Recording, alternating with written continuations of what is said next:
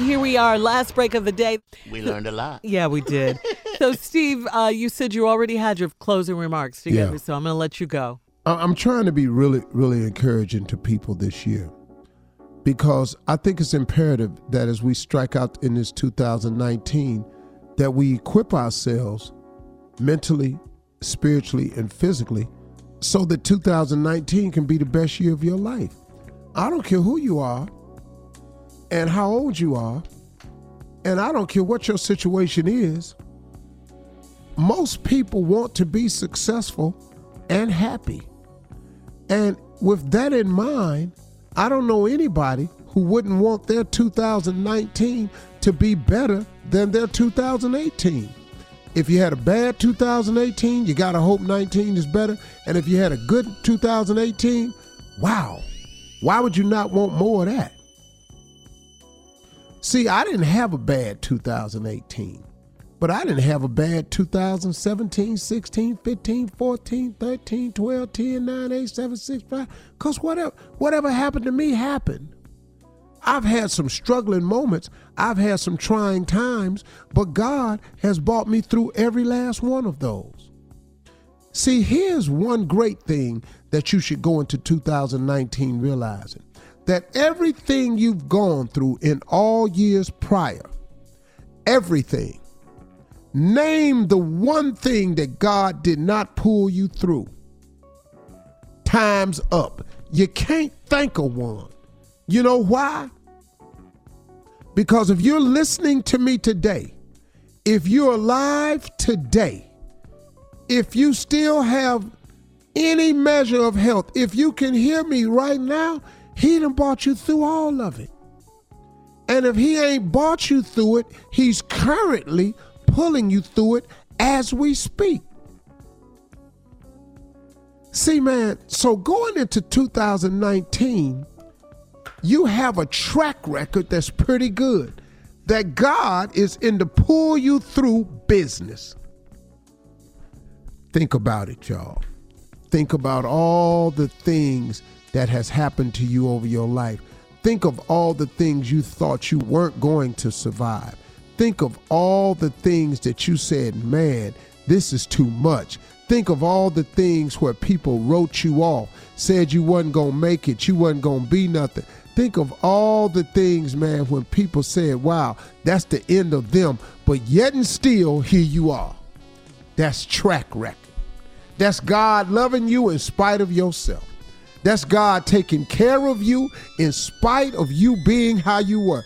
I am a living witness to this, in spite of all my shortcomings, every piece of dirt I've ever done in my life. Somehow, through His grace and mercy, He forgave me of them all and allowed me to continue to exist and not only exist, but not only to survive, but to thrive. That's the God you serve. So, knowing that that's the track record, why don't you add this one little piece to it right? Why don't you reopen up them dreams and visions of yours? Why don't you get back into the belief that God can make your dreams come true? Because He can. And He does. And He will. All the time.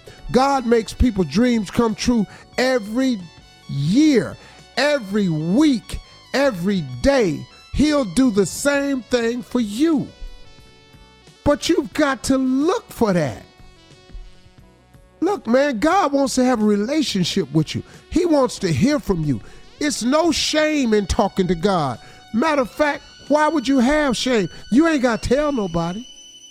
See, the reason I'm on the radio hollering about him is simple.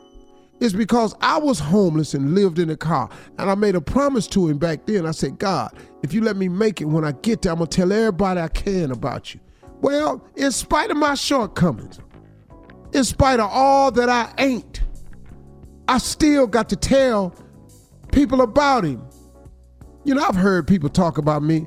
Every time you ask him something, he don't talk about God. I had a dude say one time, he always thanking God. He don't never thank people that done stuff for him. I've had people say that to me in my life.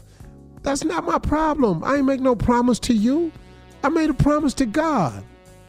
And if you've done anything for me in my life, who gave you the strength to do it? Most people that done done something for me in my life did it because they was gonna get something in return anyway. Uh-oh. Think about it. So now, why? Why would I not thank God? Listen, man, y'all dust them dreams and visions off. A man without a dream or a vision shall perish.